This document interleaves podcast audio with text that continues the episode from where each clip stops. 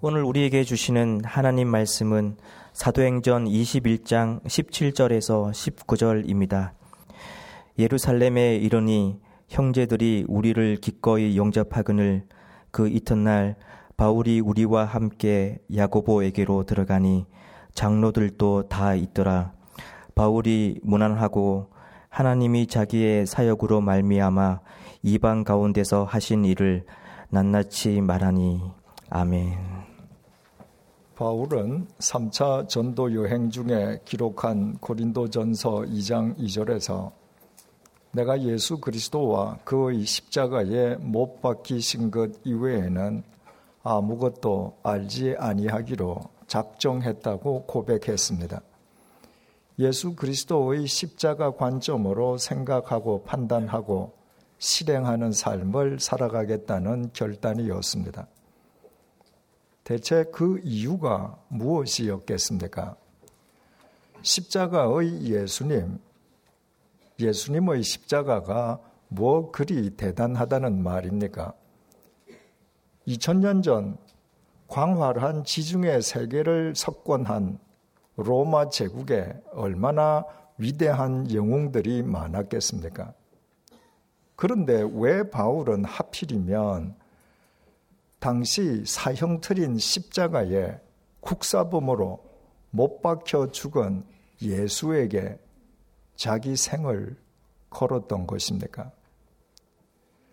인간의 죄값을 대신 치르기 위해 십자가의 제물로 돌아가셨던 예수님께서 사흘째 되는 날 죽음을 깨뜨리고 다시 사셨기 때문입니다. 그리고는 세월이 흘러 예수께서 노쇠해져서 다시 돌아가신 것이 아니라 인간을 삼키는 죽음의 권세를 완전히 제압하고 영원히 부활하신 것이었습니다. 예수님께서 아무리 인간의 죄값을 대신 치르시는 십자가의 제물로 돌아가셨다 할지라도 그것으로 모든 것이 끝나버렸더라면 대체 예수님의 죽음과 십자가가 우리와 무슨 상관이 있을 수 있겠습니까? 하나님의 법은 죄의 결과는 반드시 죽음임을 분명히 명시하고 있습니다. 만약 예수님께서 십자가에 못 박혀 돌아가시고 부활하시지 못했더라면 메시아마저 굴복할 수밖에 없는 죽음의 그 막강한 권세를 우리처럼 연약한 죄인이 어떻게 맞서 이기겠습니까? 죄인인 우리는 그저 보기에 그럴듯하게 살다가도 결국은 죽음의 밥으로 허망하게 그 인생이 끝나버릴 수밖에 없지 않겠습니까? 그러나 우리의 죄를 대신 지시고 십자가 제물로 돌아가신 예수 그리스도께서 인간을 삼키는 죽음의 권세를 완전히 제압하시고 영원히 부활하심으로써 십자가를 통한 예수님의 속죄가 영원한 속죄가 되었고 십자가를 통한 영원한 생명의 길이 우리에게 비로소 주어질 수 있었습니다. 이것이 사도 바울이 고린도전서 15장을 통해서 이렇게 증언하는 까닭입니다. 고린도전서 15장 14절에서 19절을 세번역 성경으로 읽어 드리겠습니다. 그리스도께서 살아나지 않으셨다면 우리의 선포도 헛되고 여러분의 믿음도 헛될 것입니다. 우리는 또한 하나님을 거짓되이 증언하는 자로 판명될 것입니다. 그것은 죽은 사람이 살아나는 일이 정말로 없다면 하나님께서 그리스도를 살리지 아니하셨을 터인데도 하나님께서 그리스도를 살리셨다고 하나님에 대하여 우리가 증언했기 때문입니다. 죽은 사람들이 살아나는 일이 없다면 그리스도께서 살아나신 일도 없었을 것입니다. 그리스도께서 살아나지 않으셨다면 여러분의 믿음은 헛된 것이 되고 여러분은 아직도 죄 가운데 있을 것입니다. 그리고 그리스도 안에서 잠든 사람들도 멸망했을 것입니다. 그리스도 안에서 우리가 바라는 것이 이 세상에만 해당되는 것이라면 우리는 모든 사람 가운데서 가장 불쌍한 사람일 것입니다. 얼마나 가슴에 와 닿는 말입니까? 십자가에 못 박혀 돌아가신 예수님께서 부활하시지 못하셨더라면 2000년 전 예수 부활을 외치면서 예수에게 올인했던 사도 바울은 시대의 사기꾼이거나 정신병자였을 것입니다. 그 바울의 말을 믿고 예수님을 쫓았던 수없이 많은 사람들은 죽음과 함께 영원히 멸망하고 말았을 것입니다. 예수님께서 부활하시지 못하셨더라면 오늘 부활주의를 맞이해서 이 자리에 나와 예배 드리고 있는 우리는 모두 지금 헛짓을 하고 있는 셈이요. 여러분에게 예수 부활을 증언하고 있는 저 역시 거짓말쟁이거나 사기꾼일 것입니다. 그리고 제 설교에 속아 넘어가고 있는 여러분들은 이 세상에서 가장 한심하고 불쌍한 사람들일 것입니다.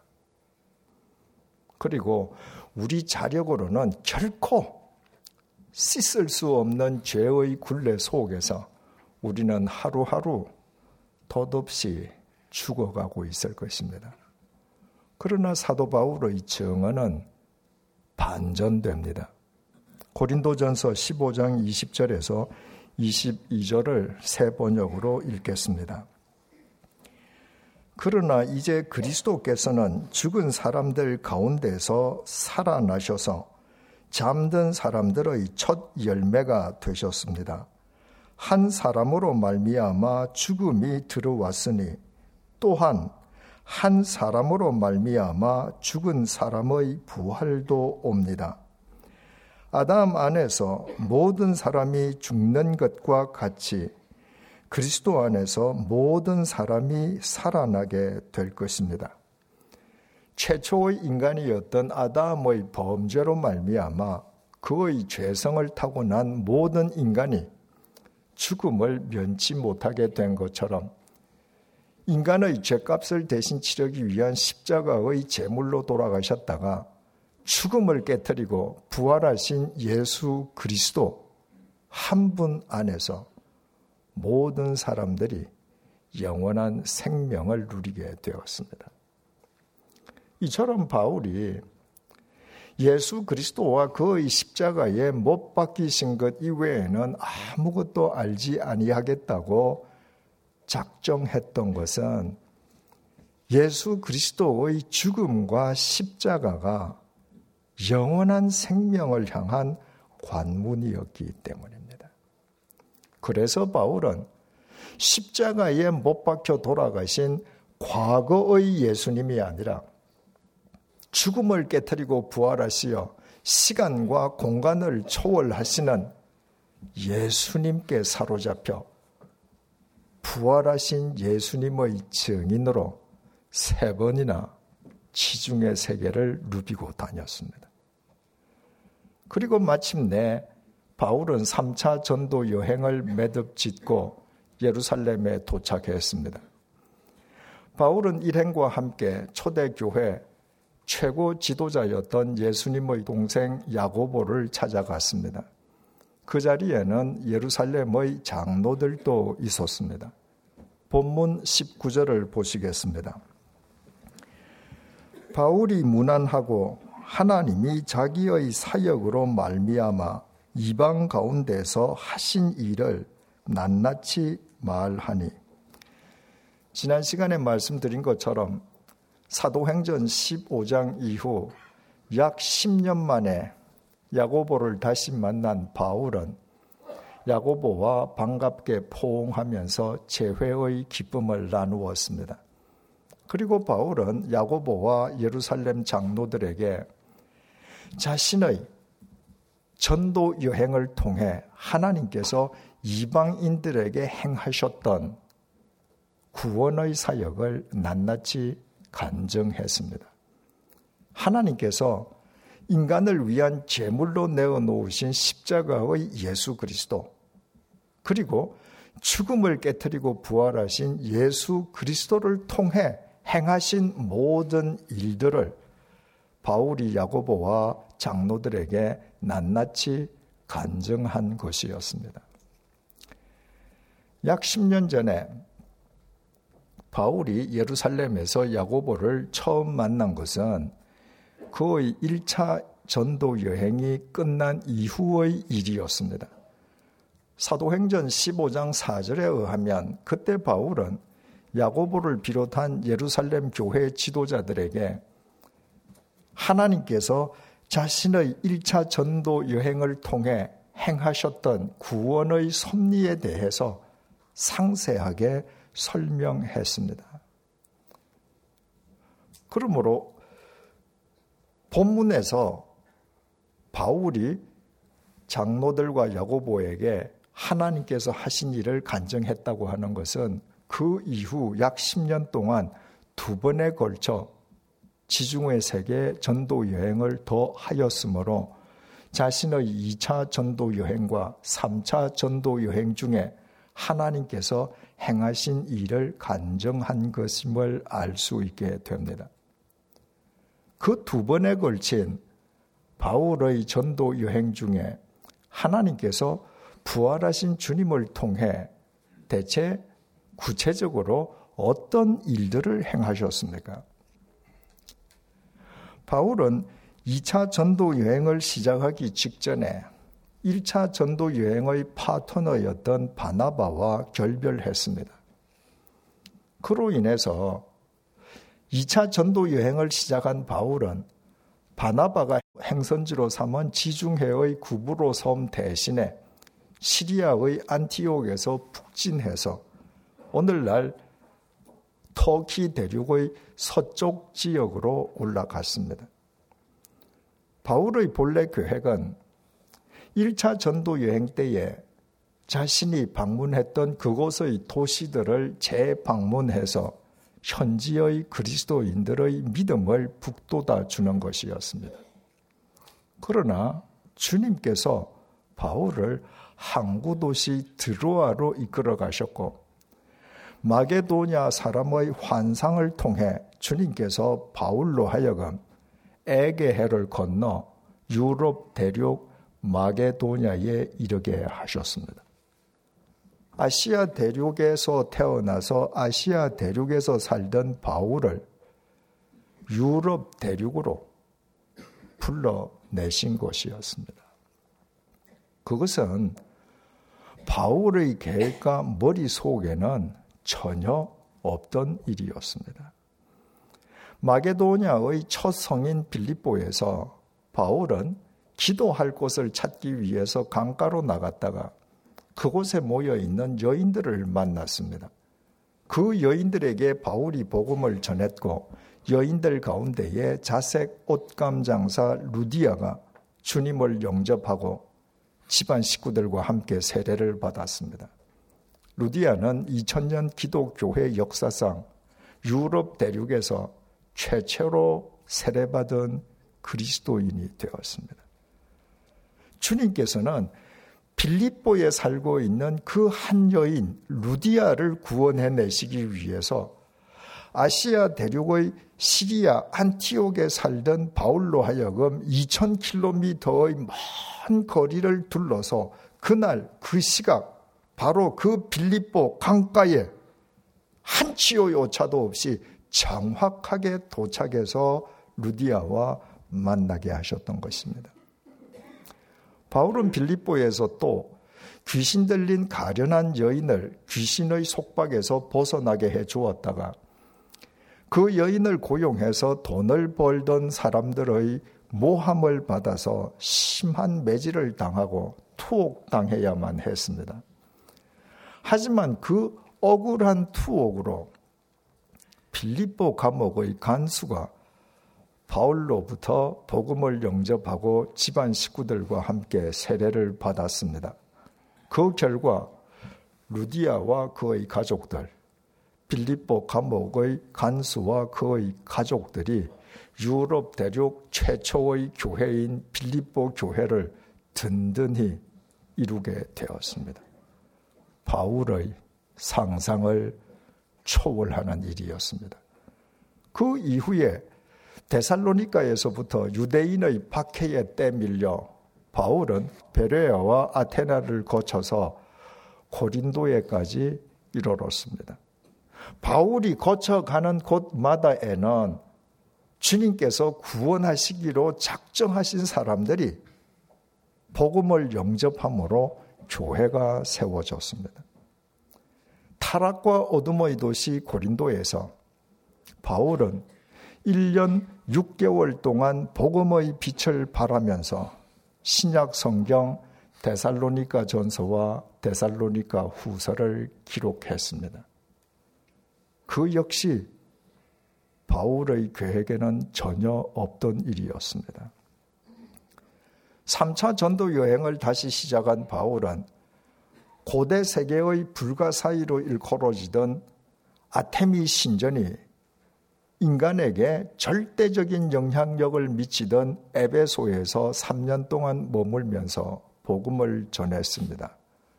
그 덕분에 우상의 도시 에베소에서 수없이 많은 사람들이 주님의 구원의 은총을 입게 되었고 오늘날 터키 대륙의 서쪽 지역을 일컫는 아시아 전 지역으로 복음이 스며들게 되었습니다. 바울은 에베소에서 신약 성경 고린도 전서를 기록했습니다. 그리고 바울이 자신의 마지막 생을 던져야 할 곳이 로마 제국의 수도 로마라는 사실을 다시 말해서 주님께서 자신을 통해 이루시려는 주님의 궁극적인 비전이 로마 보고마라는 사실을 확인한 곳도 바로 에베소였습니다. 그 이후에 바울은 에게해를 건너 다시 유럽 대륙의 마게도냐로 건너갔습니다. 그리고 2차 전도 여행 때에 자신이 교회를 세웠던 빌립보, 데살로니카, 베레아를 순회하면서 고린도 후서와 갈라디아서를 기록했습니다. 그리고 고린도도 재방문해서 바로 그 어둠과 타락의 도시 고린도에서 복음의 진수로 일컬어지는 로마서를 기록했습니다. 고린도에서만 바울이 데살로니카 전서, 데살로니카 후서, 로마서 이렇게 신약 성경 가운데에 세 권을 기록함으로써 타락과 어둠이 심하고 짙을수록 부활하신 주님의 생명은 더 강하게 역사하심이 입증되었습니다. 고린도에서 3차 전도 여행을 매듭 짓고 바울은 배를 타고 지중해를 횡단해서 팔레스타인으로 돌아가려고 했습니다. 하지만 지중해를 횡단하는 배 위에서 바울을 살해하려는 고린도의 유대인들이 은밀하게 꾸몄던 음모가 바울에게 알려졌습니다. 주님께서 알려주신 것이었습니다. 그로 인해 바울은 또다시 마게도냐로 둘러가는 무려 600km의 먼 길을 걸어서 둘러가는 선택을 해야만 했습니다. 하지만 그 덕분에 바울이 2차 전도 여행 때부터 마게도냐에 남겨두었던 누가가 바울 일행에 다시 합류함으로써 누가는 인생 말년에 접어든 바울의 일거수 일투족을 하나님의 말씀인 사도행전에 상세하게 기록하였습니다. 드로아에서는 바울이 죽은 유두고를 예수 그리스도의 이름으로 살림으로써 인간의 죄를 대신 지시고 십자가의 제물로 돌아가신 예수 그리스도께서 죽음의 권세를 깨뜨리시고 부활하셨음이 만천하에 다시 한번 입증되었습니다. 바울이 이처럼 자신의 2차 전도 여행과 3차 전도 여행 중에 하나님께서 부활하신 주님을 통해 행하신 일들을 낱낱이 간증했을 때 본문 20절에 의하면 그 자리에 있던 사람들이 모두 하나님께 영광을 돌렸습니다. 주님의 부활이 없이는 주님께서 현재 진행형으로 살아계시지 않고서는 인간의 의지나 능력만으로는 그렇듯 신비스러운 구원의 역사가 계속하여 지속적으로 이어질 수는 없었기 때문입니다. 젊은 시절에 바울의 꿈은 유대교의 지도자가 되는 것이었습니다. 유대인들에게는 유대교가 절대적이었지만 지중해 세계를 제패한 로마 제국의 관점에서 보자면 유대교는 별 볼 일 없는 소수 민족의 군소 종교에 지나지 않았습니다. 만약에 유대교 지도자가 되려는 바울의 꿈이 이루어졌더라면 바울은 2000년 전 팔레스타인에서 한 줌의 먼지로 이미 흔적도 없이 사라져 버리고 말았을 것입니다. 부활하신 주님께서는 그 바울을 핀셋으로 집어내시듯 정확하게 찍어 불러내셨습니다. 그리고 주님께서는 당신의 방법으로 오랫동안 바울을 훈련시키셨습니다. 바울은 마치 실패자처럼 무려 13년 동안이나 고향에 칩거해야만 하기도 했습니다. 그러나 바울은 오랜 세월에 걸친 그 훈련 기간을 통해서 하나님께 자신을 온전히 의탁하는 삶이 체화되었습니다. 마침내 주님께서는 바나바를 통해 바울을 안티옥 교회 공동 목회자로 불러내셨습니다. 바울의 인생 계획에 없던 일이었습니다. 바울은 감격하면서 평생 좋은 목회자로 살아가리라 다짐했을 것입니다. 그러나 약 1년이 지났을 때 이번에는 주님께서 바울을 다시 복음 전도자로 불러내셨습니다. 주님의 명령에 순종해서 전도 여행을 시작한 바울에게 전도 대상지는 고작 지중해의 구브로 섬과 오늘날 터키 대륙의 서쪽 지역이 전부였습니다. 아시아 대륙 출신인 바울에게 유럽 대륙은 계획에도 머릿속에도 없는 아득히 먼 곳이었습니다. 그러나 주님께서는 바울을 유럽 대륙으로 불러내셨습니다. 그리고 그를 통해 유럽 대륙 발칸반도 곳곳에서 수없이 많은 사람을 살려내시는 구원의 역사를 일으키셨습니다.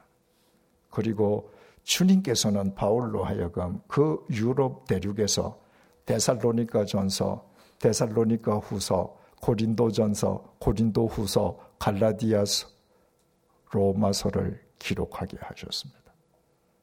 최종적으로는 바울을 로마 제국의 심장, 로마로 부르셔서 로마 제국의 역사가 인류의 역사가 새로워지게 하셨습니다. 그 모든 것은 바울이 믿었던 대로 인간의 죄값을 대신 치르시기 위해 십자가의 제물로 돌아가신 예수님께서 죽음의 권세를 깨뜨리시고 영원히 부활하셨기에 가능한 일이었습니다. 그래서 2000년 전에 참수형을 당해 죽은 바울은 부활하신 주님 안에서 시간과 공간을 초월해서 현재의 바울로 살아있고 미래에도 영원히 살아있을 바울이 되었습니다. 바울의 믿음은 결코 헛되지 않았고 바울은 불쌍한 사람도 아니었습니다. 바울은 정신병자도 아니었고 시대의 사기꾼도 아니었습니다. 바울은 2000년 교회 역사상 인류에게 가장 크게 공헌한 위대한 사도였습니다.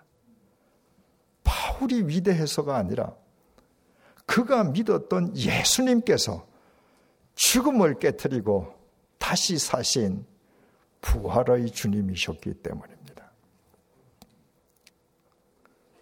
여기에서 질문이 대두됩니다. 십자가에서 인간을 위한 제물로 돌아가신 예수님께서 잠시 가사 상태에 빠진 것이 아니라면 정말 주님께서 운명하신 것이라면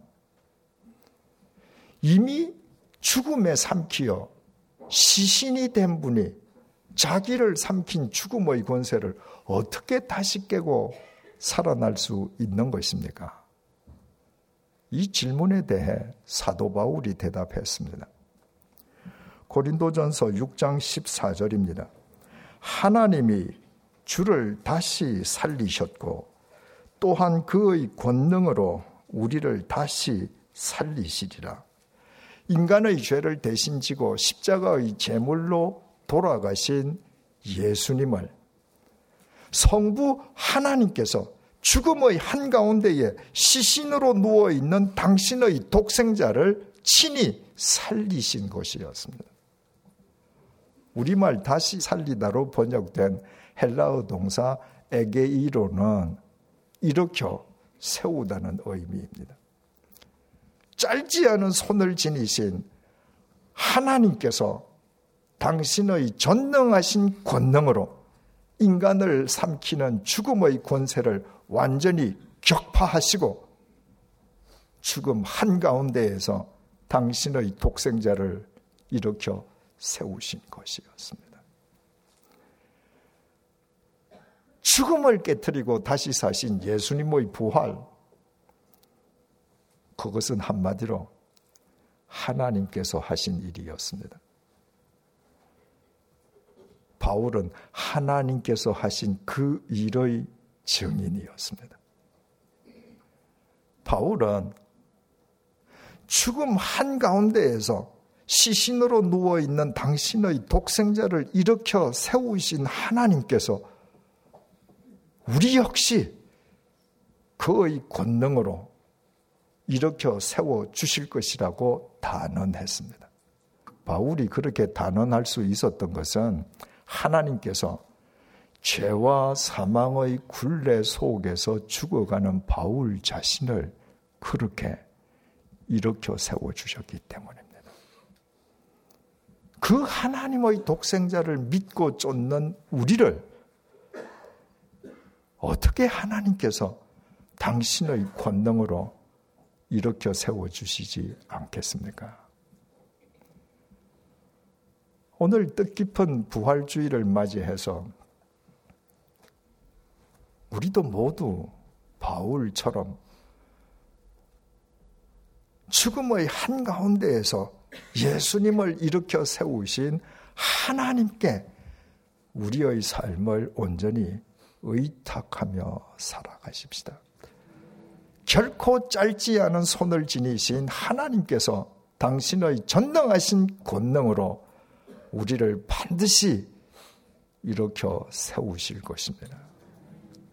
티끌 같은 우리를 진토 속에서 하나님의 형상으로 일으켜 세우실 것입니다.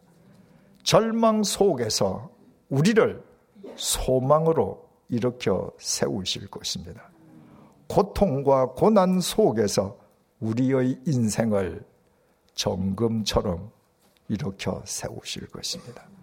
우리를 통해 우리의 사회와 이 땅의 교회를 반듯하게 일으켜 세우실 것입니다. 변방의 우리를 들어 이 시대의 역사를 새롭게 세우실 것입니다. 그리고 어느 날 불현듯 죽음 한가운데에 눕게 될 우리를 영원히 일으켜 세우실 것입니다. 하나님께서 바울의 삶을 통해 친히 입증해 주셨듯이 부활의 주님을 믿는 우리의 믿음은 결코 결코 헛되지 않을 것입니다. 기도하시겠습니다. 우리 가운데 십자가의 제물로 돌아가신 주님도 죽음을 깨뜨리고 부활하신 주님도 직접 목격한 사람은 아무도 없습니다. 그럼에도 주님의 죽음과 부활을 보지 않고 믿는 보배로운 믿음을 주셔서 감사합니다. 오늘 부활주의를 맞이하여 우리의 그 믿음이 결코 헛되지 않음을 보지도 못한 주님의 부활을 믿는 우리가 불쌍하기는 커녕 존귀한 하나님의 자녀임을 재확인시켜 주심도 감사합니다. 우리 모두 바울처럼 인간을 삼키는 죽음의 권세를 완전히 격파하신 삼위일체 하나님께 우리 자신을 온전히 맡기는 삶이 체화되게 해 주십시오. 우리의 조그마한 두뇌 속의 생각이 아니라 죽음을 이기신 주님의 섭리와 뜻이 우리의 삶을 통해 확장되게 해 주십시오. 부활하신 주님 안에서 죽음의 밥이었던 우리의 심령이 날마다 싱싱하게 살아나 이 사회와 시대를 새롭게 일으켜 세우는 부활의 정인으로 살아가게 해 주십시오. 우리를 스쳐 지나가는 시간들이 과거의 창고에 축적되는 것이 아니라 부활하신 주님 안에서 시간과 공간을 초월하여 언제나 주님의 현재와 미래로 엮어지게 해 주십시오. 예수님의 이름으로 기도드립니다. 아멘.